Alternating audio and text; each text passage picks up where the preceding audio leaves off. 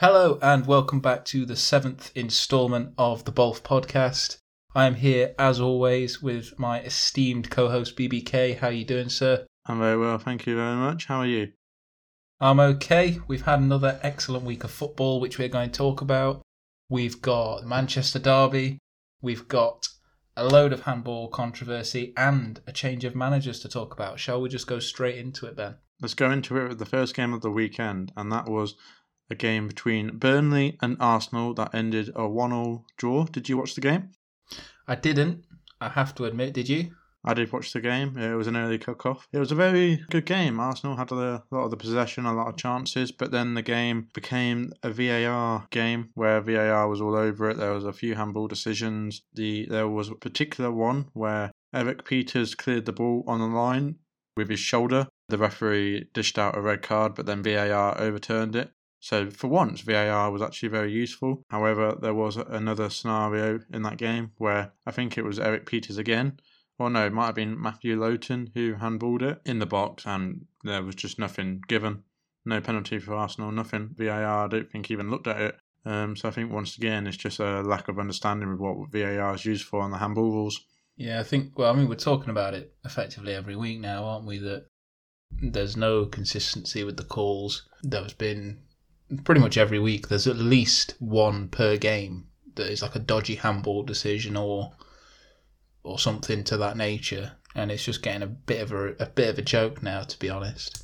Um, but for once, I actually don't really want to talk about VAR because I feel like if we do, then we will be talking about it every single week, and it's a bit boring. Can we talk about Arsenal and specifically the stage they're at in their season and the fact that playing against Burnley, you could argue that a one-all result is maybe, well, it's definitely a poor result for a, for a side that are looking to push up into that top eight, top six kind of thing. Um, do you think this was a bad result for Arsenal in terms of watching the game? I think it was, especially with the number of chances they created that game. They had 15 shots, but that only resulted in three shots on target. So, you know, and they've got Aubameyang up front, so I don't know if he's on a lack of form or lack of confidence. They're obviously trying to push for the sort of Champions League spots, the Europa League spots, and there's sort of a, a lot of teams above them. There's none of them are really sort of apart from, you know, the Chelsea, Man City, Man United, none of them are reaching consistent form. So I thought that Arsenal had a big chance to, you know, get three points and, you know, start climbing their way back up. But I think a one all draw against a Burnley team as well is a really bad result for them. Yeah, and I mean, one one thing that I've kind of started to associate with Arsenal, certainly this season, is the kind of the technical players. You look at they've got Willian, Pepe. Now they've obviously brought in Odegaard, Saka. You could even argue Lacazette and Aubameyang to a certain extent.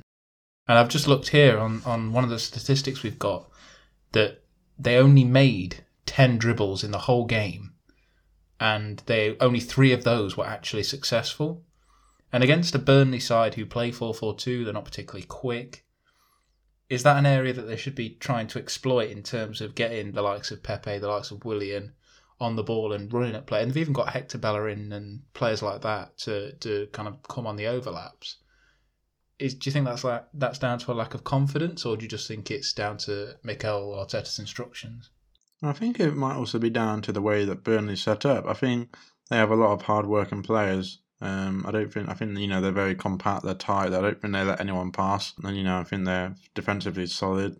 Um, I, I, think you know if you're trying to attack a Burnley team, you're trying to dribble past them. I just don't think you'll be able to get around them. Um, I think you know when you look at the many, many of the big teams when they go to Burnley, they just try and wait for a mistake from Burnley rather than actually sort of creating anything good on their behalf. But I, I still think that Arsenal, with the quality that they had, um, they should have won that game. And even with the Burnley goal being a mistake from Granit Xhaka, who just kit, he kicked the ball at Chris Wood and it just went into the, the net. And I think Arsenal um, have had a lot of sort of goals where they've been from individual er- errors rather than the whole team itself. I think if you think back to Leno handballing it outside the box, I think that sort of cost them the game against Wolves. Xhaka here again, I think he's made a few mistakes in previous games that costed goals. So I think overall, defensively, Arsenal are pretty good. They're just, you know, the players are sort of letting the team down in certain games with mistakes like Xhaka in this game and other games as well. Mm. I think talking just for the last kind of bit on Arsenal, um, one one kind of big benefit that they'll have going forward is now that uh, obviously Pierre Emerick Aubameyang has kind of got himself out of that goal drought that he had for ages, where he just wasn't scoring, and it was in the news everywhere. And pretty much all Arteta did was just dropped him a couple of games and kept bringing him on, and eventually he started scoring again. So I think when you're this kind of mercurial talent, it doesn't really matter what kind of form you're in. He just ends up playing quite well, and I think ultimately, if Arsenal are going to be successful, it's going to be down to those individuals because, like you say, people can, players can make mistakes, but it's how frequently they do it, and because they are so solid defensively, it's now just about how ruthless can they be up front and ultimately, I think that was their downfall in this game. You know, like you say, 15 shots, three on target, six off target, and six blocked. So it's not, it doesn't really feel like they're being that clinical up front. You look at even Burnley, you wouldn't necessarily associate them with being like top level finishers in the team, and yet they had they only had nine shots, but five of them were on target, so they're being even more clinical than Arsenal. Um, one thing, obviously, just to flip it, because we've spoken quite a bit about Arsenal, Burnley are obviously in that kind of six to eight teams that are just about safe out of kind of the relegation zone. Do you think they may have done enough to keep them out of out of that kind of scrap at the end of the season? Yeah, they'll do enough to stay up this year. Uh, they've got a good manager in Sean Dyche, and I think you have to give him a lot of credit the way that he's kept Burnley in the Premier League over the, all these years. You know the a limited budget that they have at Burnley. Like, you know how Burnley are going to play most games. They all, you know, they'll ump the ball up to the top of the pitch, and they, they it works for them. You just think that you know most teams would be able to go to Burnley. They know how they could create a game plan to how to play against Burnley because you know how Burnley are going to play against them. But no, you have to give credit to Burnley, and they'll be safe this year. They'll get some, some crucial wins along the way. So yeah, Burnley will be safe. Yeah, I think ultimately they've got the problem that we talk about with a lot of teams that they're not a London club, so no one's particularly going to be interested in going there. And if you're not a London club, you have to be one of the Manchester clubs or Liverpool, or you could argue Everton now, ish, to draw the players in. I just don't know what player is actually going to go to Burnley. To be honest, I don't. I don't know if there's going to be a group of players that will be interested in in basically going to live in Burnley. So they may struggle in the transfer market, and I just wonder when their time is up because, to be honest, they aren't a particularly appealing kind of project to go to, to be honest. But if we move on from one relegation scrapping team to, if we're honest, a pretty much relegated uh, team in Sheffield United, uh, we'll talk about the big news uh, just after we talk about the game. But 2 0 against Sheffield United away from home for Southampton, was that expected? It was expected. I think I actually predicted that on our last podcast. I have to have, have a look at our predictions at the end. Uh, but no, I think it was predi- it was predicted. It was expected as well, which is Southampton, Sheffield United on a very bad run form. Obviously, you know, they're basically relegated, aren't they? Uh, I think Mina Minamino had a very good game. He looked good. Che Adams uh, scored a goal. You know, I think Southampton I think, like we said previous in the previous podcast, I think we'd expected them to be safe. Um, you know, I said that I think they'd have guaranteed three points against Sheffield United. That hopefully give them a bit of confidence um, to go and win some more games, and I'm sure they'll be safe as well. And I think ultimately, you actually look at the statistics for the game, it was fairly even. Possession was 50 50. Obviously, Southampton sometimes like to play more on that kind of counter attack. So maybe the possession being more equal isn't really a surprise. But I mean, it's just down again to that kind of thing of Sheffield United just not scoring goals and not being clinical. You know, they had eight shots with two on target. And the only stat they, they beat Southampton in for the whole game in terms of on target, off target, Sheffield United had one more shot off target than Southampton. Other than that, Southampton had more shots, they had more shots on target, and they had more block shots. So it just shows that Sheffield United just aren't threatening the goal enough, quite frankly.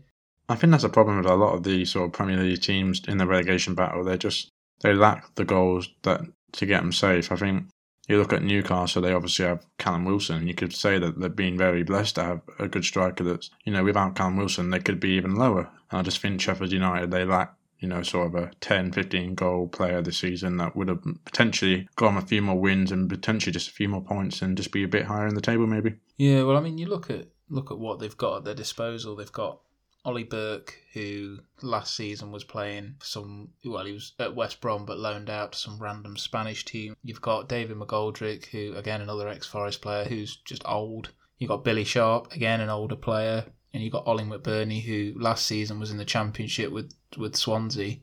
Or was it season? Sorry, season before he was in the Championship with Swansea. So I just don't know that they've got the players to do anything, to be honest. In terms of just kind of switching all over the place, we obviously saw that Danny Ings picked up another injury.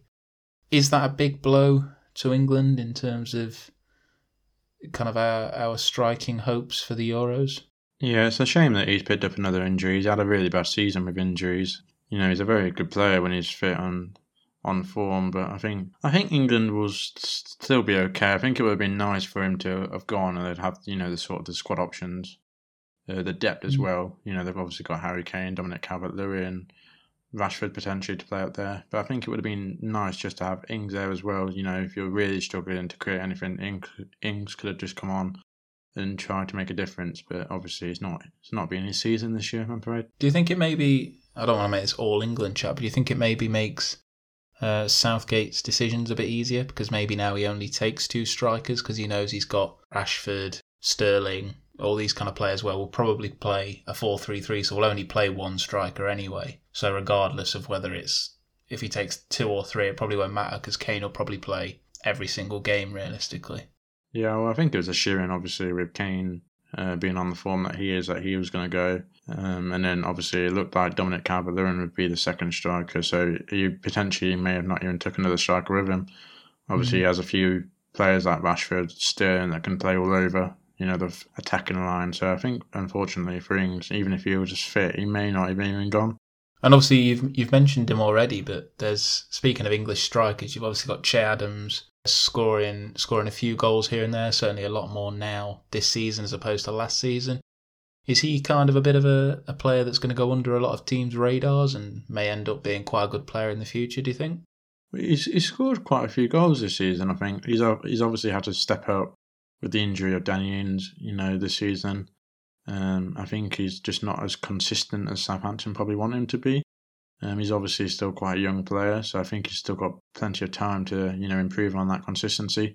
But I think so far, I think Southampton would be pleased with how he's progressing, how he's developing, and I think he has the potential to become quite a good player.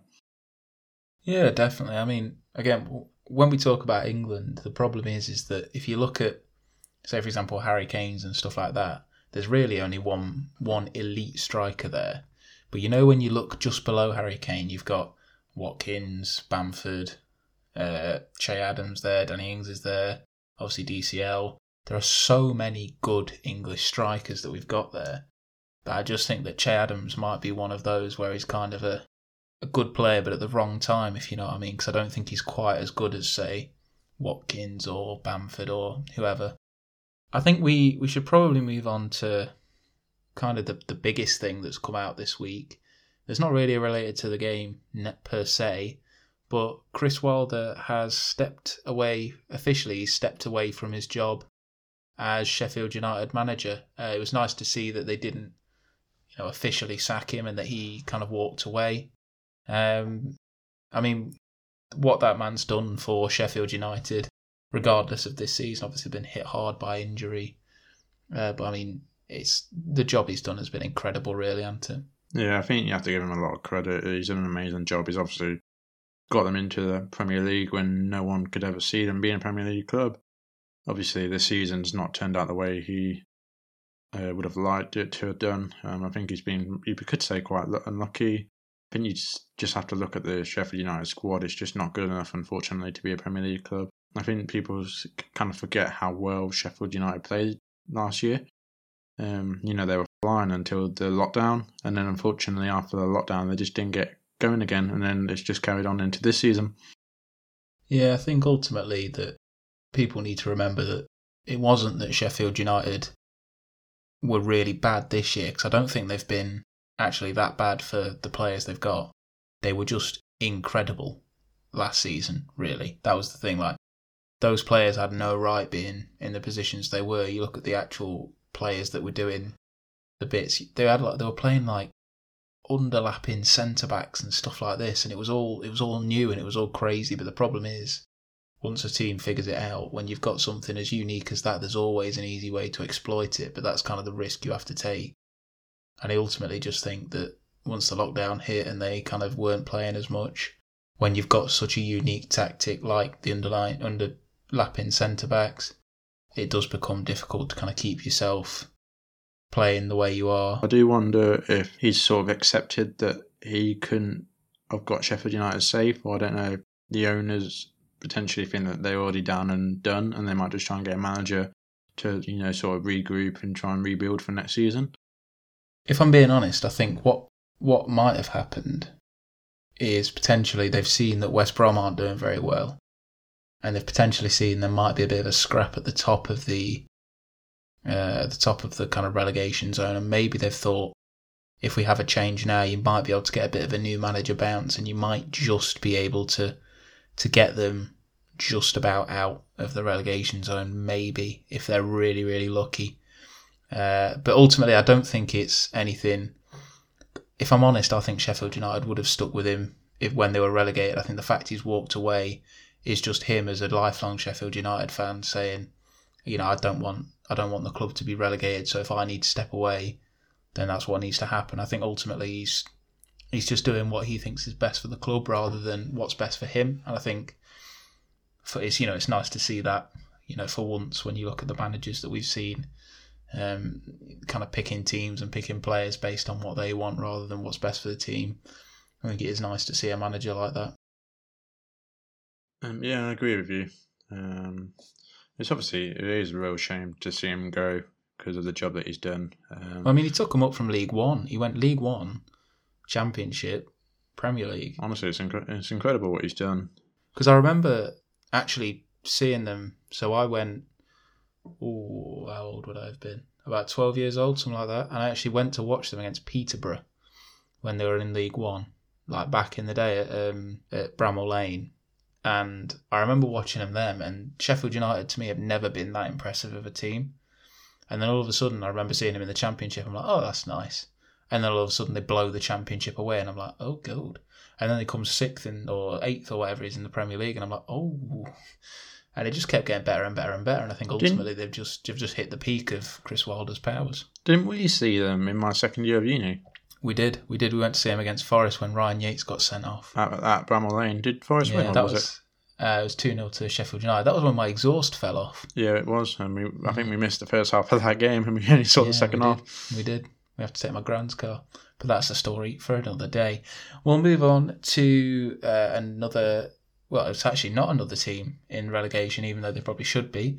Uh, in terms of what happened last season, it's Aston Villa and Wolves with a nil-nil draw. Um, I feel like I predicted this, but I probably didn't. Um, I think we The both, main I think we both predicted a draw. I think one of us said 1 0 and the other said 0 0. Mm. Well, I think it's it's pretty predictable. Wolves don't score goals, and Villa don't have Jack Grealish. Uh, Yeah. Ultimately, that is their main problem, isn't it? Yeah, I think that's what we expected. I, feel, I think we talked about last week how much, uh, how important Jack Grealish is to that Aston Villa team. Um, and I think you can show it. Uh, it shows in that game. Even the the uh, missing uh, Matty Cash as well. Um, I think it just shows that Villa are obviously very reliant on Jack Grealish. Um, I think that's understandable with how good Jack Grealish is. Um, he's just not good. You know, obviously if he's injured, they they need him to be there. And with Wolves, I think ever since Jimenez had that head injury, they've just not been the same team. I think they've been lacking a focal point up front. Um, you know, the wingers, Traore didn't seem to create anything this year. I don't think he scored or assisted in the whole year. Um, they just, they, yeah, Wolves seem to re- really be struggling. Uh, I'm not sure quite why. Yeah, I mean, I've just. I think that the key thing is obviously Jack Grealish, and I've just pulled up a couple of his um, a couple of his statistics for this year. Obviously, he's only scored six, which for Jack Grealish's standards probably isn't that many. But it's things like his accurate passes per game. He makes thirty four, which is he makes eighty three percent of his passes are accurate passes, and it's that kind of thing of when your team is in that half of the pitch and you need someone I think it's fair to compare him to players like Kevin De Bruyne, where you can either make a bit of a run, find some space, and then play that pass, that kind of killer pass, or take a shot yourself. And I think ultimately that's just what they're missing. I think you look at maybe missing Matty Cash as a bit of defensive rigidity, but ultimately they actually haven't conceded that many without him. So I'd argue the the biggest miss is Jack Grealish. Um, but ultimately, I think I think you know Matty Cash is coming back. Grealish will be back hopefully soon, from what I can tell. So I mean, I, I think they'll be they'll ultimately be fine in a couple of weeks. I just think this will be a bit of a blip, and as long as they can keep it, say, draws and maybe one loss, or you know, if they're losing by one nil or even winning, scraping one 0 wins, then I think they'll keep going as they are. And remember, they are only three points behind last year's champions Liverpool, with two games in hand. I think that's obviously. I think that's more on sort of Liverpool being not as good this year than uh, Villa. Obviously, don't don't write Villa off. They've been very good this year. Um, and obviously, like you said, Jack Grealish coming back, Matty Cash coming back. Hopefully, they'll gain some form in the next couple of weeks. Hmm. And I think, obviously, we can we can flip the conversation to Wolves. I think the reason it was so easy was just because of, of how poor Wolves were in terms of in front of goal. It's that same thing again. They had 10 shots with two on target. It's just not good enough. You know, even if you haven't got your star striker, I'm pretty sure you can find one person who can put three out of 10 shots or four out of 10 shots on target. So, and the thing is, it wasn't like they were not putting them on target. Of those 10 shots, two of them were blocked and six of them were off target. So it wasn't like you know, they were just unlucky. They were just poor in front of goal. And even if you do get Jimenez back, is that really going to change that much? No, I think Jimenez is a very good striker. I think he offers he offers um something different with being able to hold the ball. I think he can bring he brings other players into play. I think that's how sort of you know you look at you remember the Jimenez and Traore sort of goals and assists for each other. So I think you know I think there will be a better team with him in the side. Um, whether it brings goals, um, that will obviously have to be seen. But I think from uh, sort of uh, one striker to another, I think we have to talk about Jamie Vardy and Iheanacho. Of course, with obviously Leicester winning 2 1 against Brighton. To be honest, I think considering what's what's been happening at Leicester recently, I think this is a, I think this is a bigger result than it kind of seems. I know it's only Brighton, and you know, I know it's it's not necessarily a difficult game for Leicester per se, but you know, to go one goal down and then to bring it back to make it two one, with the injuries they've had, has kind of it shows quite a lot of character. You know, there's always the joke about Brendan Rodgers with his oh great character, great character, and stuff, but it is ultimately it's a, it's a good show of character from a Leicester team who are, you know, kind of down but not out, if you know what I mean. Yeah, I think you have to give him a lot of credit, Brendan Rodgers. Um, I think they've had, you know, the number of injuries that they've picked up this season. You know, you sort of always hear about Liverpool struggling with their injuries and all this, Van Dijk out, Gomez out, but you never hear sort of Brendan Rodgers complain or Leicester complain. You know, they just get on with it. And I think you have to give them real credit for it. You know, they've obviously they've missed Vardy a couple of games. Maddison's been injured. Wesley Fofana, Harvey Barnes. The list goes on. Um, and I think for them just to you know keep carrying on and getting the wins and just you know looking at each game as it comes. I think you know they've done a really good job. Um, I think I, I really would like them to sort of try and uh, be able to hold on to the Champions League spot. Um, I just think you know with the as the season comes to the end, I think the lack of you know quality in their team compared to sort of the other teams. You know, you look at Chelsea, Liverpool, and especially with the injuries that Leicester have, you you wonder whether they can just sort of maintain their level um, but I think at the moment it's looking good for them, but we'll obviously just have to see how it goes. Yeah, and I mean, ultimately they are building for something. You can see that, you know, they're not bringing in these really expensive players. They're bringing in youth and they're training them up, mixing them in with the experience of players like Ndidi and Tielemans and stuff like that, where you know they have got they have got quality in there. But I just think with Leicester, it's like you say, it's it's that lack of ultimately the lack of depth in the squad where you know it gets down to say the last three games and everyone's kind of a bit tight because they don't want to lose anything there's no one they can bring on with that winning experience and just say like give me the ball and I'll show you what you can do I think of players like Cavani, just off the top of my head, like Cavani for Man United, obviously Bale. It's these kind of players where they don't even necessarily have to be young, they don't have to be particularly fit, they just have to have that experience of winning stuff to know this is how you get over the line. And I just think ultimately that's somewhere that Leicester are going to lack for pretty much the whole season until they bring someone in in the transfer market with a bit of experience. I think that's sort of a similar. I think a bit similar to what happened last season. I think you know they they have a really good squad to get them in the position that they were, and I think you know just the the lack of players just with experience, just you know get them over the line. You know they probably just had to defend some games just to you know get points and qualify for the Champions League. Obviously they crumbled a little bit, and you wonder whether this year, with the experience of last year, they'll be able to go one better and qualify for the Champions League. I think they are they are better than last year, aren't they? So I think they should be they should be okay. Yeah, well, I think I think you look at sort of this game. I think without Vardy, without Maddison Barnes, I think it's a really good result for them to get a win against a you know a Brighton team that aren't you know the worst one of the worst teams in the Premier League. You know they play good attacking football. Um, I think likewise they just have you know they don't have that a striker that scores them 10, 15 goals like you know similar to most other teams. Um, and I think you know Nacho coming in and he's got a couple of goals in his last few games. You know with Vardy not being you know sort of on form this season, you wonder whether Vardy's sort of slowing down maybe. Um, obviously, he's been an incredible, incredible player over the last couple of years. You know, especially that Premier League title uh, winning season. Um, like you know, likewise, what we spoke about Aguero last week. You know, is is time coming down for him? But obviously, um, hope hope we hope not. But um, I think if it does for him, they've obviously got a very good player in Iheanacho. Yeah, and I think ultimately with Vardy, the way he plays the game, it's very you know, he's on the shoulder of the defender. It's all about his pace. And as he gets older, that's just not going to be there. It's just about how can he adapt his game to kind of suit, you know, a, potentially suit his age. I think of like Harry Kane. He's not the quickest player, and he has kind of adapted as he's got. He's not that old, but as he's got a little bit older, he's adapted to kind of dropping in deep and playing that more kind of false nine role.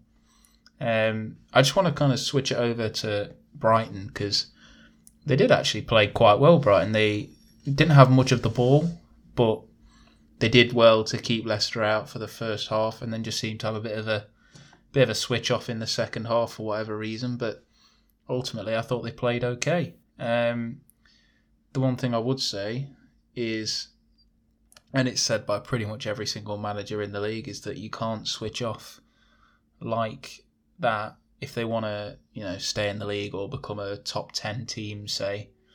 Um, what happened? I guess is the question to Brighton because it was it was awful, really. Yeah, they went. I think they went. Uh, they went one 0 up with Adam Lallana, sort of ten minutes in the game, and then um, Leicester. I think second half. I think you know Brendan had just gone in at half time, and I think he probably just sort of, you know, spoke to them, gone playing their football in the second half, and then they obviously scored two goals. I think their second goal was quite late on in the game, so the 88th minute. Um, I think they just, you know, they probably got quite comfortable actually with the 1 0. You know, they probably thought, you know what, we're quite good defensively, but I think Leicester just, just you know, just kicked on. Um, obviously, got the win for them with a, uh, you know, really good three points for them. One thing I'm kind of intrigued to know, I wonder what you think, is do you think Brendan Rodgers is a you know, like the hairdryer type, or do you think he's more of a lads, I'm not angry, I'm just disappointed kind of player? Like, what, do you think? How do you think he plays it? I think in previous seasons he might have been, you know, you look at him and he does look quite a calm, collected guy. And I think in the changing rooms he probably was like that. But I think, mm. you know, mm. sort of, especially with last season, how Leicester sort of collapsed, I think he, he doesn't want to repeat. Um, so I think this season he's got to make sure that, you know, like losing one 0 at half time, he's probably gone in the changing room and probably you know done the hair dryer treatment. You know they they shouldn't be losing one 0 to Brighton. Um, obviously, he got a response out of them, so obviously whatever he's doing at the moment is is right. Yeah, pretty pretty much. That's I was I was going to add to that, but I think you've you've kind of rounded that up quite well. Thank you, thank you. Yeah, so good. I think, well, to be honest, I was gonna. Yeah, I was, I'm quite shocked. I was gonna make another point, but should we just move on to, to West Brom Newcastle, which you know? So, have I have I overwhelmed you with my football knowledge? You've you've overwhelmed me with your brilliance. that's all it is. Um, from being overwhelmed to being heavily underwhelmed. Oh, I don't, don't even know Shall we talk, talk about, West Brom? New. Well, I mean, what can we talk about? There's no goals. Newcastle are awful. Steve Bruce doesn't know what he's doing. Sam Allardyce isn't much better. West Brom aren't much better. So if I'm being honest, I just want both teams to go down. Yeah, I think I'm sick. I'm sick of West Brom to be honest, going down and up, down and up. I feel like West Brom, Norwich, and like Fulham should set up their own league that's like just in the middle of the Championship and the Premier League, and they just play each other forever because that's it, they're just so bad. And like even like Norwich are looking like going up this year.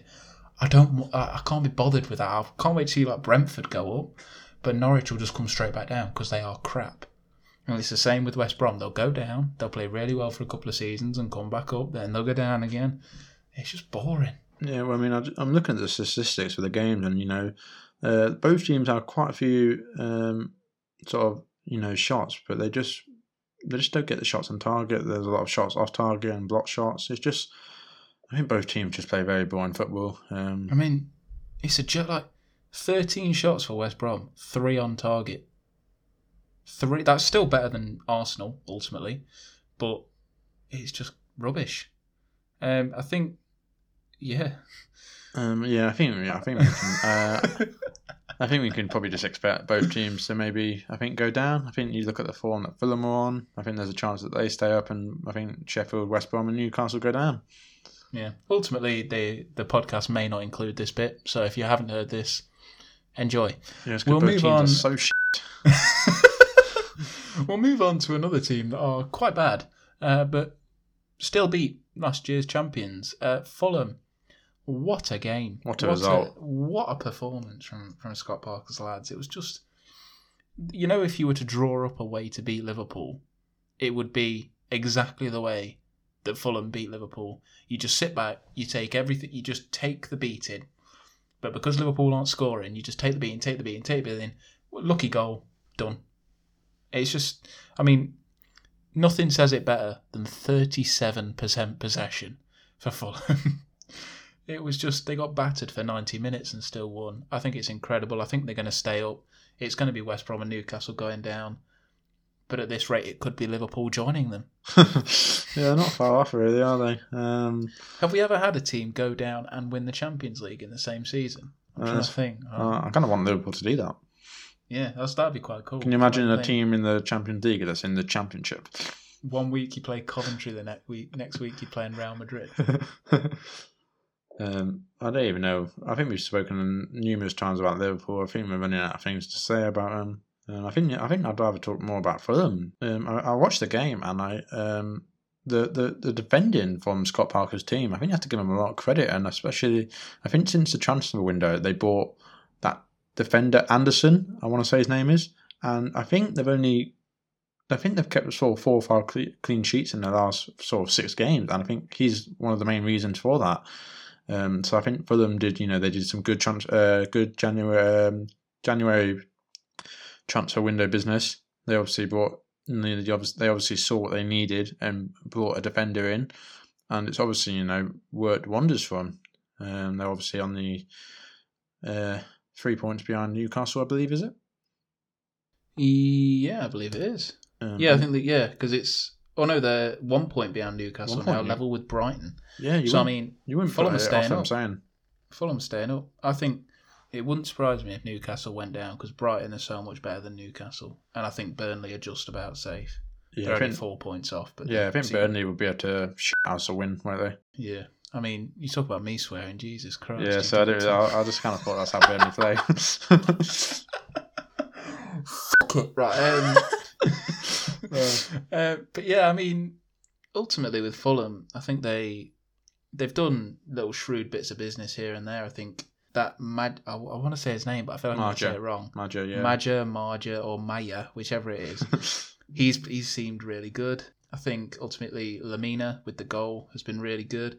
I think pushing Bobby Reid onto the right hand side, which is it seems like that's what they've done, um, was I think a bit of a stroke of genius from. And I just think ultimately they're all playing well. One one player that did actually get the mention that I didn't actually think about for our notes on the podcast was the job that Harrison Reed does in the sense he pretty much does the, you know, kind of number six Fabinho role yeah, where he just kind of cleans up all the yeah.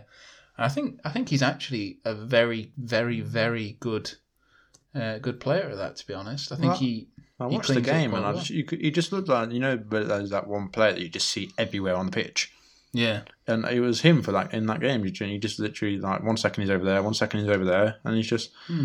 um he, he did an incredible job. Um, One thing I do want to mention actually was probably my moment of the game, and it came from uh, Areola in goal. The save from Diogo Jota's shot. Did you see it? I I feel like I did, but I probably can't remember. Diego Jota, for those who didn't watch the game, has a shot from pretty much the edge of the area on the volley. It's pretty much going as top corner as you can get, and he pulls off one of the saves, the best saves I've ever seen. Obviously, was it Areola? Did he play a lot for PSG last I think I think was he was PSG their, came might have from. been their second goalkeeper, was he? Mm. And I feel like we talk about him like he only plays for Fulham, but if you're going to be second goalkeeper at PSG, you're probably pretty good. Yeah, I think he's So- been. I think he's you know he's sort of up there with Martinez. I think he's a very good goalkeeper. Mm. Yeah, I know what was- I mean. Obviously, in a Fulham team, you know they concede a lot more chances and well, you know more. Uh, they you know they don't have a lot of possession. He's always bound to you know have a lot of shots at him, and I think he's he's been very good when needed. And I know it's it kind of sounds weird to say, but as much as Liverpool had 63% of the possession, um, I think, to be honest, most of that came in the second half. I'm just looking now at a breakdown. It was 76% for Liverpool in the first half, in the second half, sorry, and it was 51% for Liverpool in the first half. So I think when I was watching it, I did think for that first half, it was fairly even. You know, were, Fulham were moving the ball around quite well, and I think they did just get that goal and just think, right, Liverpool haven't scored for ages, so let's just sit back. Let's soak up all the pressure. If we get them on the counter, brilliant. But ultimately, when it went 1 0, Fulham could have let in another goal and it's still been a brilliant result. So I think the fact they managed to keep it 1 0, it's just very impressive. It's just very, very impressive. Yeah, it's a very good result uh, for Fulham. I think moving on to the sort of the biggest game of the weekend, obviously the Manchester Derby. I don't want to say that I was right, but I'm pretty sure I predicted a United win. yeah, I mean, it's one of these things. It's Ole Gunnar Solskjaer, man. He loves the Manchester Derby. he he? actually does. I don't think. I don't know. What's I want to see what they're head to head against Pep Guardiola. I think he's only beaten him sort of once or twice. Yeah, he probably. I mean, I don't. I think it. It wouldn't surprise me if at the start of the season he just asks his, you know, he asks his team, right, when's the Manchester Derby, and he just plans for that and just kind of whatever happens the rest of the season, it's all right. But Yeah, I think most games that United have played City, they always have a game plan. And Pep Guardiola, Pep Guardiola just doesn't seem to be able to find a way to beat Manchester United. I think ultimately it's Manchester United can have kind of swallowed. They seem like they've swallowed their pride and just kind of gone.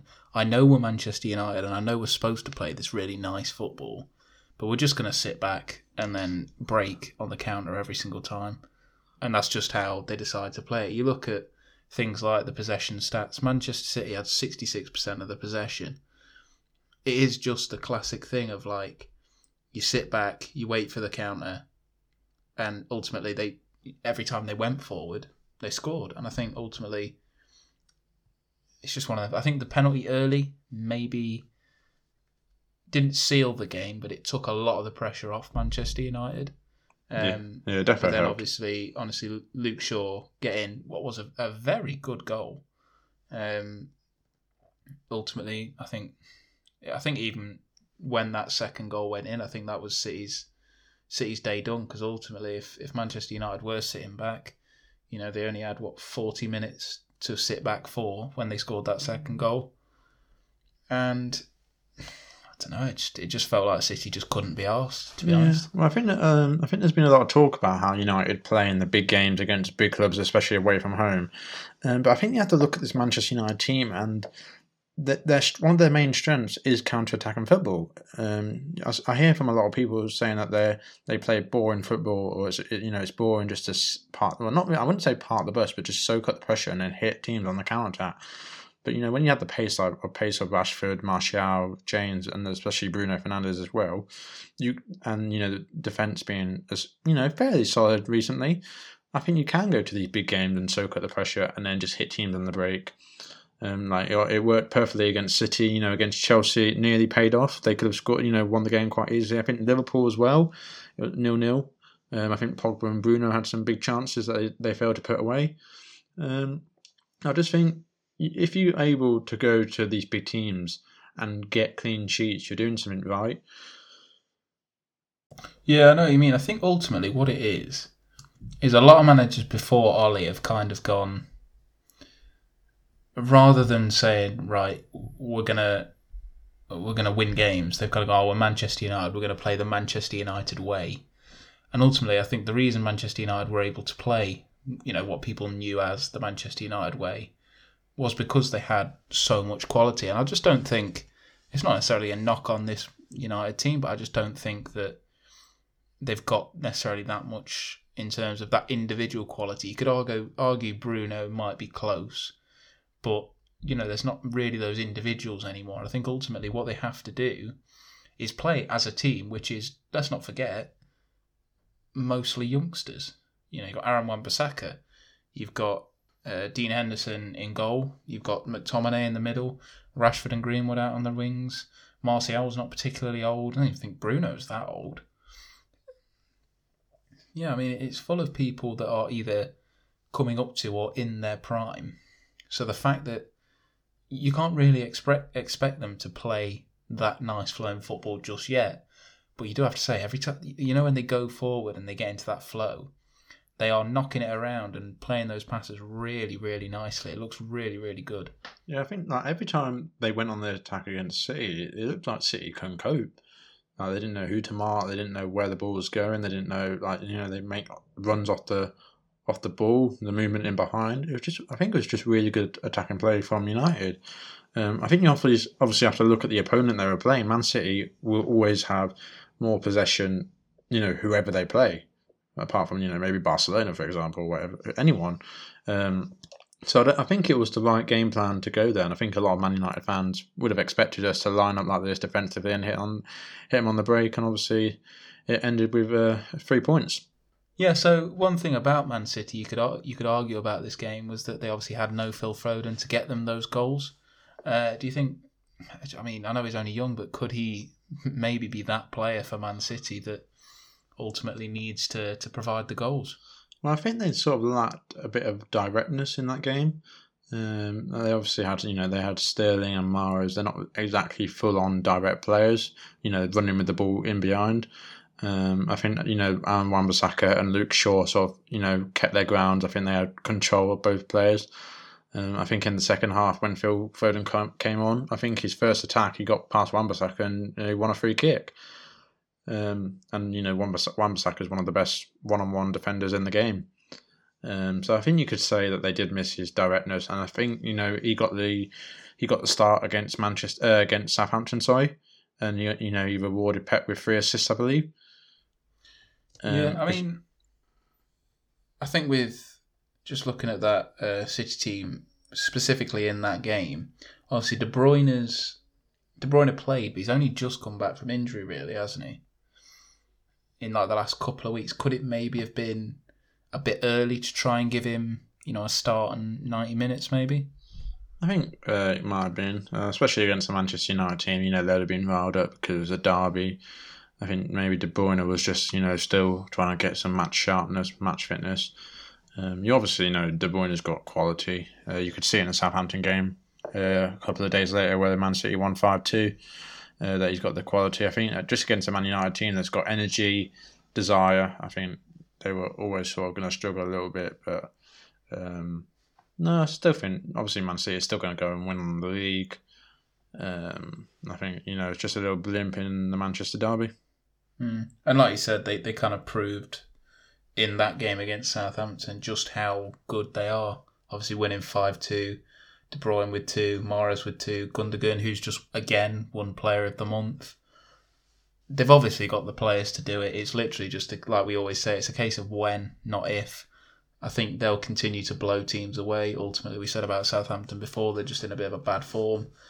And I just, yeah, I can't see anyone stopping this Man City team, um, especially if they've got De Bruyne, Fernandinho with Rodri to come on and Gundogan in the midfield, and then you look on the bench and they've got Aguero, Sterling. I mean, what can you actually do to stop that Man City team? Really, I don't know. Well, I think I think you could say a lot of teams when they play Manchester City, they try and play the same way that United uh, did, sort of you Mm. know soak up the pressure and counter attack. I don't think I don't think any team in the Premier League does it better than Manchester United. I think I I think, think- I think last season they had the most counter attack goals. I want to say. Probably, I have no idea. So yeah, yeah, I think you look at them. I think if anyone could pull off a counter attack sort of game plan against Manchester City, I think Manchester United were the team to do it. Do you think maybe that's why earlier in the season, uh, Jose Mourinho and Spurs they got that two 0 two 0 win at Man City, didn't they? And they they looked like it was a proper sit back.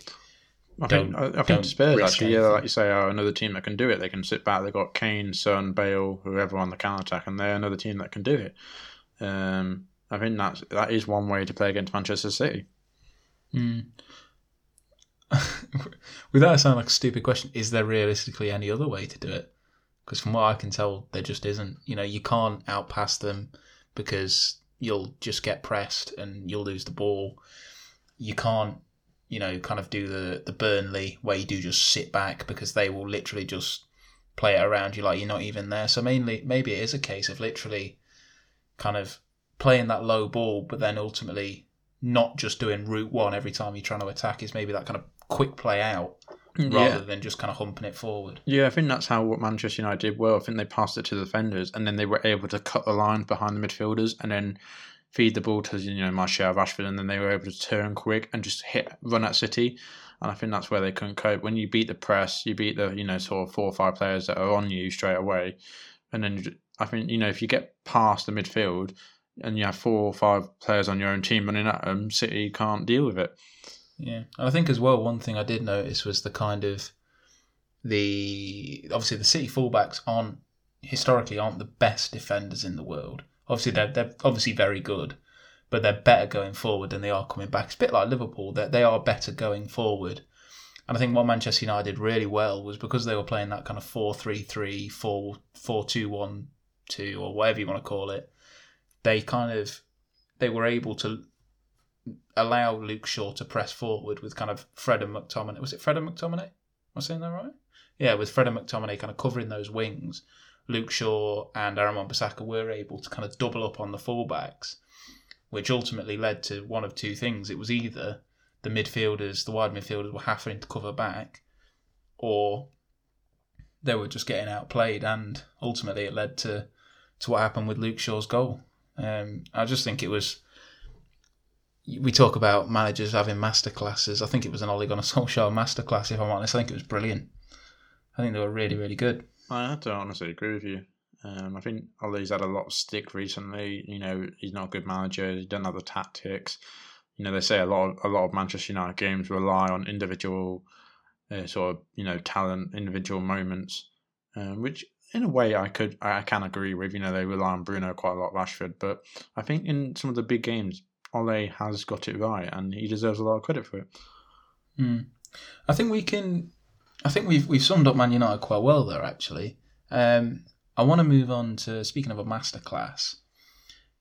I want to talk about a game that wasn't actually really that that typical of their manager. It was Jose Mourinho and Spurs, and their very un Mourinho like performance, scoring four goals and not really sitting back against Crystal Palace. Uh, no, I think we both predicted sort of a three four nil win for Spurs. Um, I think I think like we spoke a, a lot of um, about them last week, just hoping that Mourinho just sort of unleashed their attack, and at the moment it looks like he is he has unleashed them. Um, Gareth Bale two goals, uh, Harry Kane two goals and two assists. What a performance from Harry Kane! oh, I Um, mean, he's he's elite. I mean, I think I said it last week. I think he's been the best player in the Premier League. mm. Um, I think almost they could do with potentially playing that kind of 4 3 3 system that City play and have that kind of Højbjerg sat deep and then, uh, you know, like Ndombele and Sissoko in the middle because that would literally just give them the freedom just to go and attack. I think the system they're playing now with kind of Lucas Moura just in behind, it means they kind of lose out on one defensive midfielder and ultimately they can't be as secure at the back.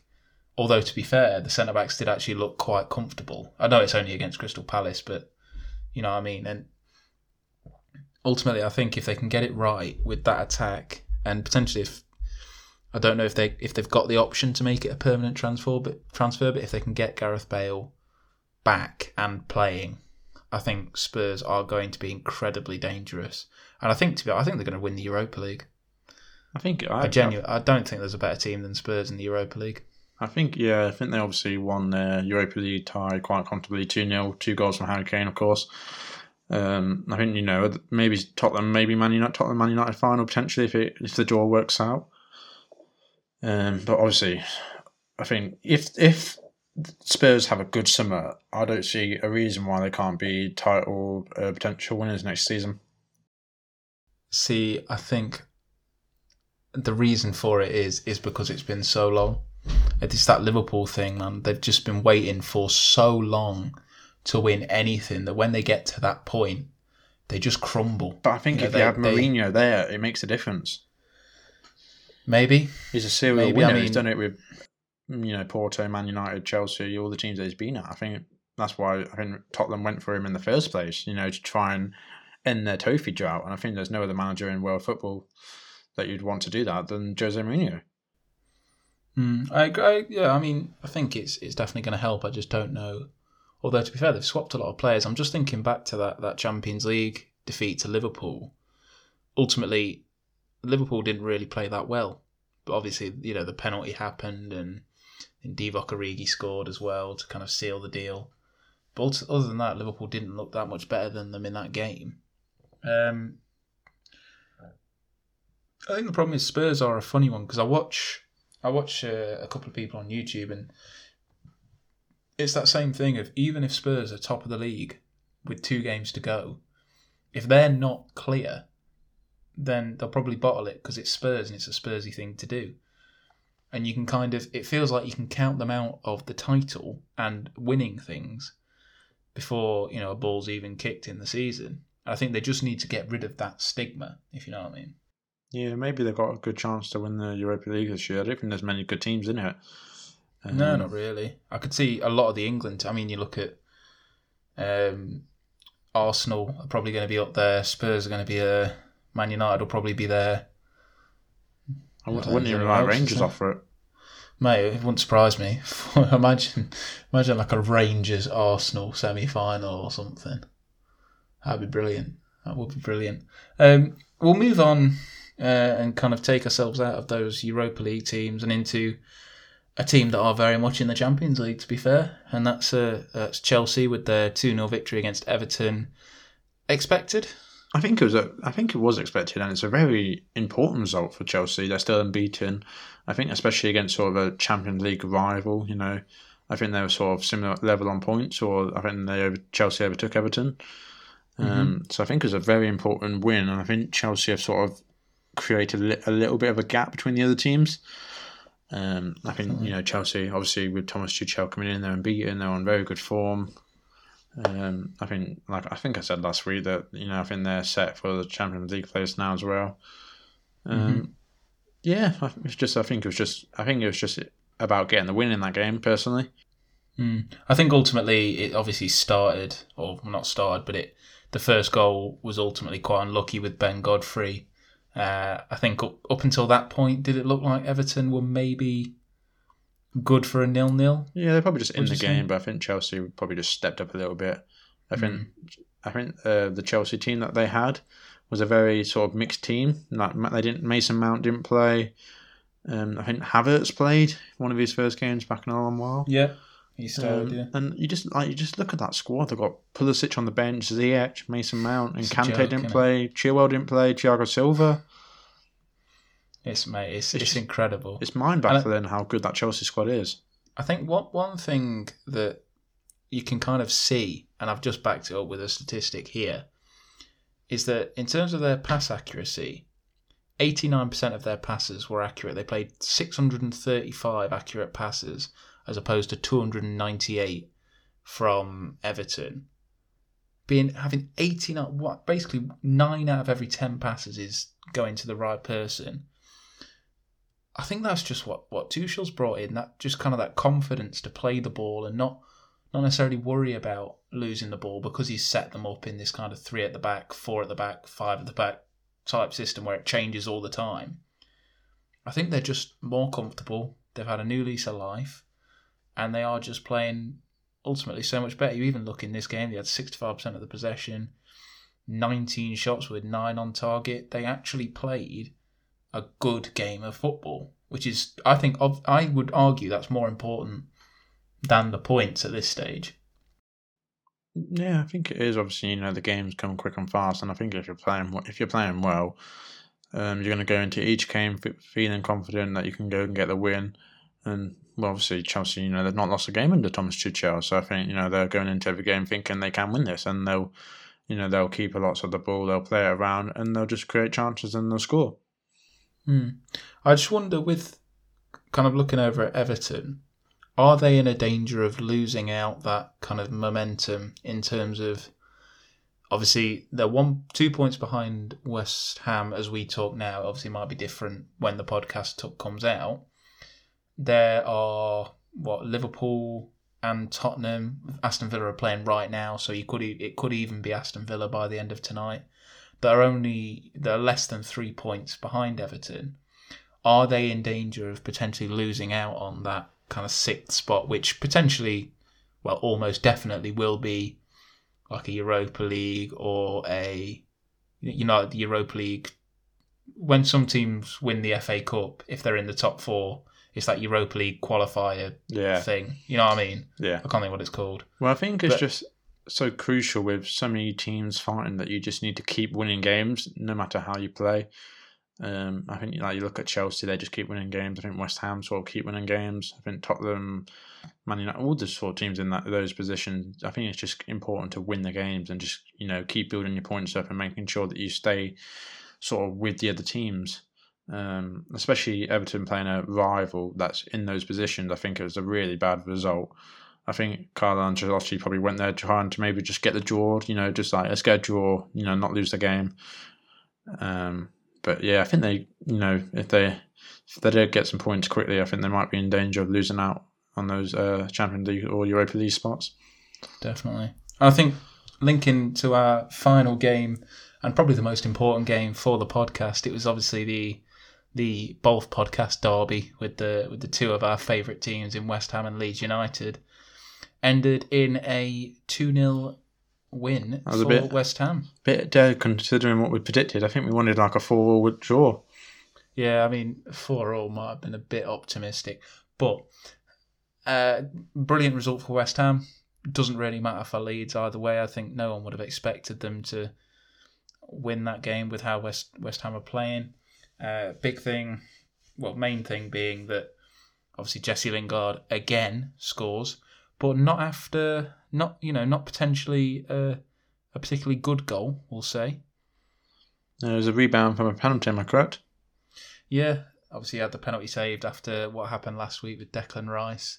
Uh, I saw an interview uh, that when he when they went in at half time or full time, David Moyes apparently said, "From now on, Declan Rice takes the penalties. That's it." And you know, I thought that was quite funny. Might, put, Um, might put him in my FPL. yeah, I mean, you know, Declan Rice get the clean sheets, get the penalties. It is what it is, but Oh, um, that's a lot of points actually. It is. But with with West Ham, one thing I'm I'm wondering, looking at their team, is there a potential to maybe say that they could be at any one point one a bit like at Liverpool, one injury away from just falling away? Because it seems like every single game is their best team playing. It's like that that that eleven pretty much picks itself. Is there that depth to kind of keep going to the end of the season, like we talked about with Leicester?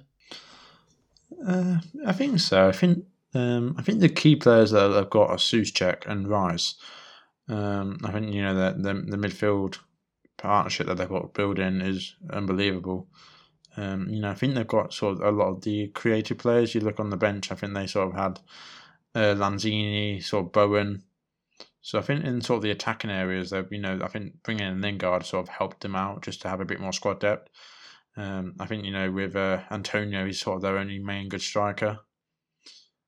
Um, but I think you know the midfield is where they they they win battles with Declan Rice. I think if they keep Declan Rice and Soucek uh, injury free for the rest of the season, I think they've got a real good chance to just keep uh, going on.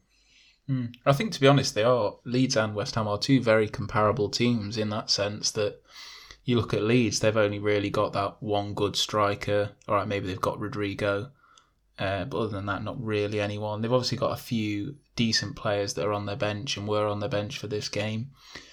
But they haven't, apart from that kind of key, probably 13 players, they haven't really got anyone that, again, you'd bring on in the latter minutes of a game that's got that experience of winning. I think it's it's going to always be a, a struggle for these teams that are kind of in that kind of eighth place realm, which I think is ultimately, if we're honest with ourselves, that's probably where West Ham ought to be finishing. Whether or not they finish there is kind of up for debate, but I, I don't know what's going to solve that for West Ham, unfortunately. I think maybe the fact, like I said earlier, they are a London club, so maybe that lifestyle might just tempt a few players in here and there. You look, obviously, Jesse Lingard coming in, that's a big signing could they get someone with that kind of winning experience to maybe push on and maybe maybe secure themselves a, a Champions League next year? You know, maybe it might be that it's City, United, West Ham, Leicester. Even this year that could happen, but I'm thinking more next year. Could they kind of put themselves to be like a top six certain every single year? Um, I think uh, the business that they do this summer will be very crucial. Um, I think David Moyes has uh, received quite a lot of credit for sort of his signings the last couple of seasons. Mm-hmm. And I think they've sort of brought in very good, sort of like not sort of well known players, and they've become good.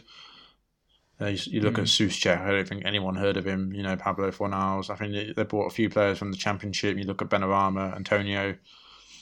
Mm. Um, and I think definitely, especially with the signing of Antonio, because you got to remember he was at a Forest team that were I think at that season we survived on goal difference when he left, or it might have been the season after that, or the season before that, sorry, that he left.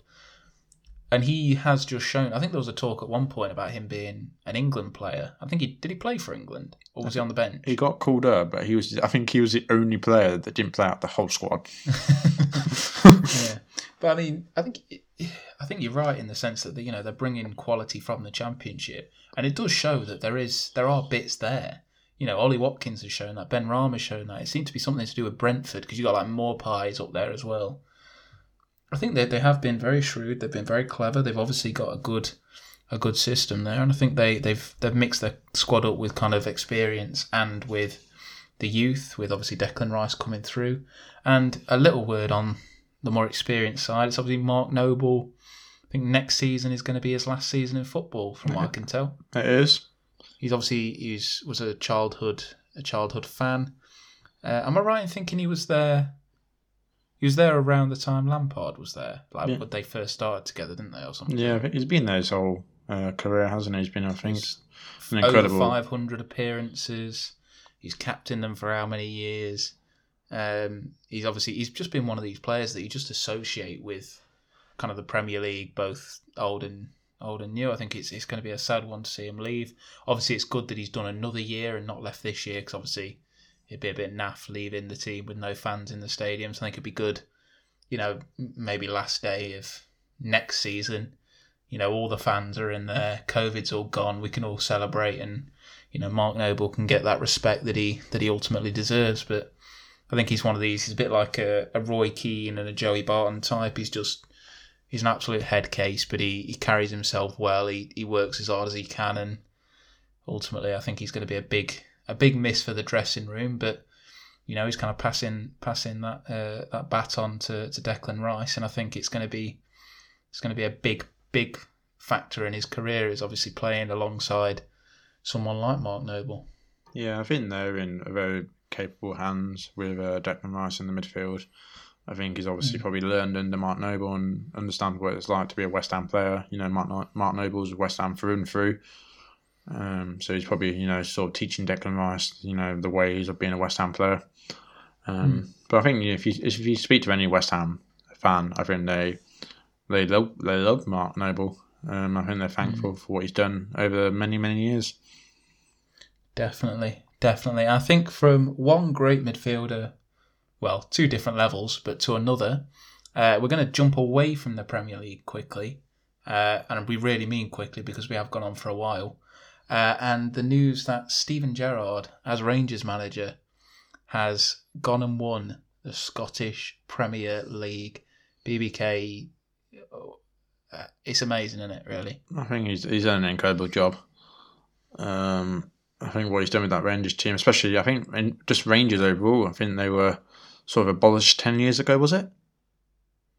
Yeah, I think you might be right. They were yeah, they went into administration. Or something, Yeah, and I think it's incredible that in ten years' time they've been able to come back. I think they've, uh, I think especially, um, I think Celtic were. I think if they won it this year, would it have been ten years in a row or something? ten in a row. Yeah, it's So- it's it's It- crazy. I mean, I think Brendan Rodgers leaving Celtic has played. I'm not going to you know sit back and say that. You know, it, it's. I'm not going to take away from what Steven Gerrard's done, but I think Brendan Rodgers leaving has maybe had an impact. But ultimately, Steven Gerrard has been ruthless with the team. You know, he's got some good players in there that I think are Premier League level. Uh, the one that springs to mind for me, I know he's not the best player there necessarily, but uh, Kemar Roofe played for Leeds. He's a very, very serviceable striker for the Premier League, Yeah, I think and yet not many Premier League teams would have would have given him a second look. I think it's just that it's just that kind of player, a manager that was a very good player, noticing players that are very technically gifted that might not be on the you know the kind of big money and the bright lights of the Premier League. Yeah, I think you have to look at a few of the other players they've got. They've got Ryan Kent, who's a very good young player. They've got Mhm. Morelos. I think you put Yeah. him, you put him in some of the lower leagues in the Premier League. I think he, you know, he he, sort of, he scores some goals and keeps them up. I think he's He'd that- probably score as many goals as he gets red cards, though. yeah, that's true. You know, I mean, I wouldn't mind if you score, win the game, but get sent off. Yeah, I mean, oh, it's I'm I'm I'm never normally happy for other managers of other teams, especially when I have literally no link with.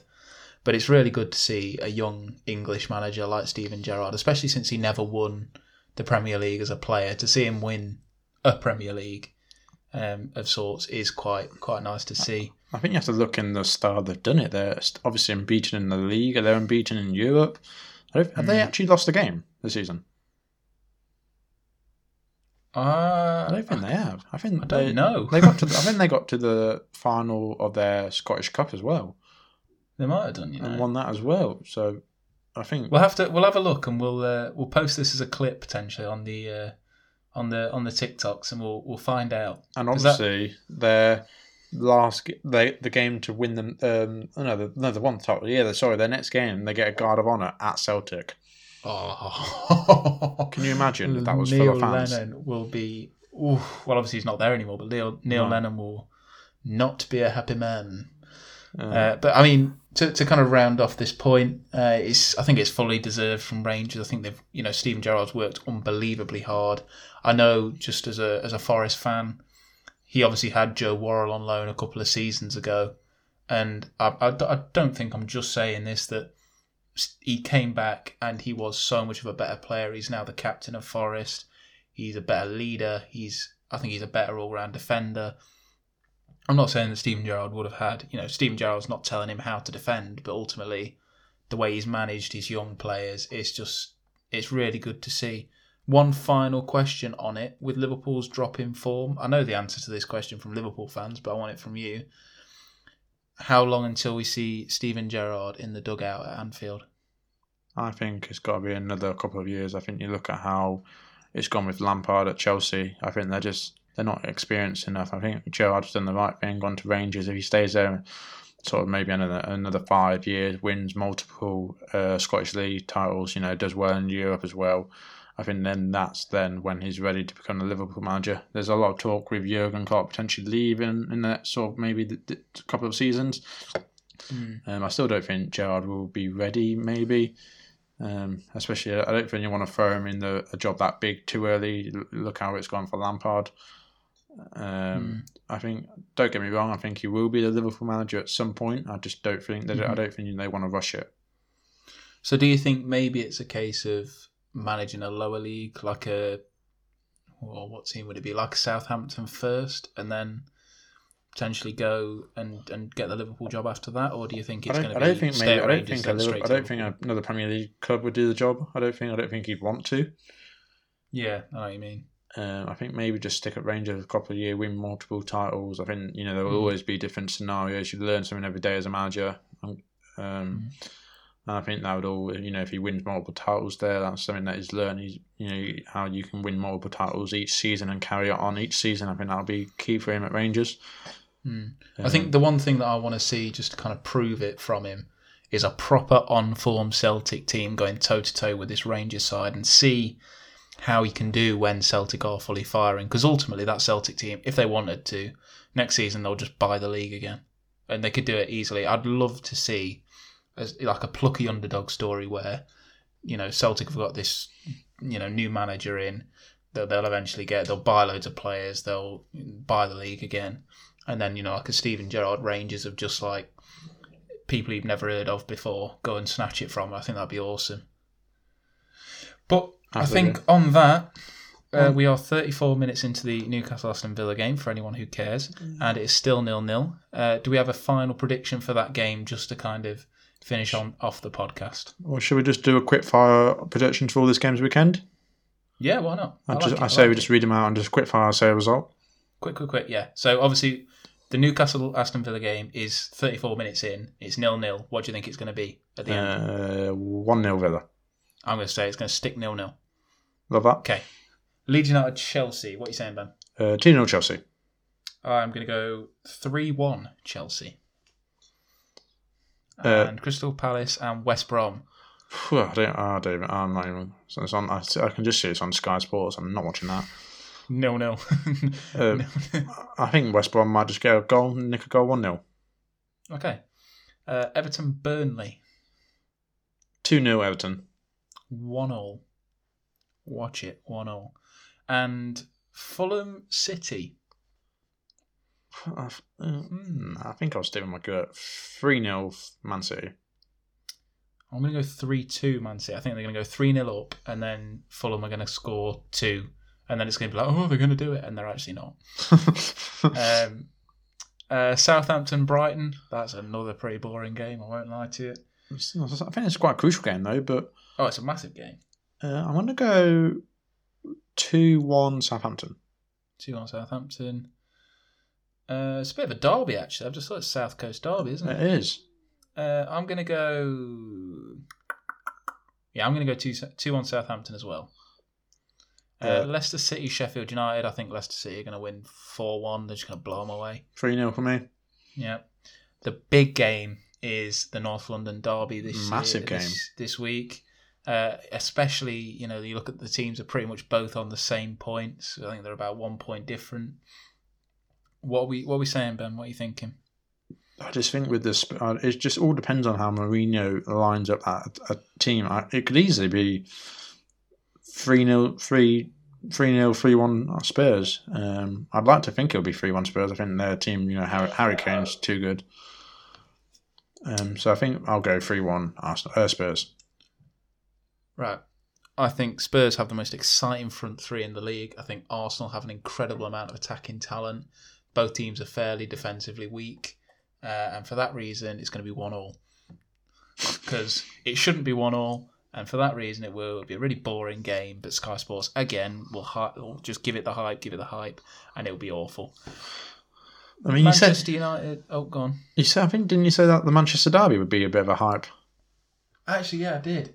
Actually, no. You know what? I'm gonna go. I'm gonna go completely opposite. I'm gonna go four two to Spurs. Gareth Bale hat trick. Aubameyang scores two, and then obviously you know Son or Kane assist Son or you know what I mean. That is true. There's obviously going to be some Son or Kane involvement in there. Um, now it's the Jesse Lingard derby. Manchester United versus West Ham United. Obviously, Jesse Lingard will be uh, unable to play this game. Is he actually unable? Yeah. So he can't. Play, right. Okay. Um, so I, I, for that reason, I think it, it'll be a big miss for West Ham. So I think two one Man United. I'm going to go the same. I think I think it's going to be two one. Um, I think it, the final game of the week, unless I've missed one, No, that's it. is Wolves Liverpool. I think I think away from I think away from home. I think Liverpool. Yeah, Wolves are quite shocking really at the moment. Yeah, they are quite bad. It's Uh, going to be nil nil. Mm, To be fair, Wolves actually don't get me wrong. Wolves are quite a good, solid actually. I think maybe one 0 or nil nil.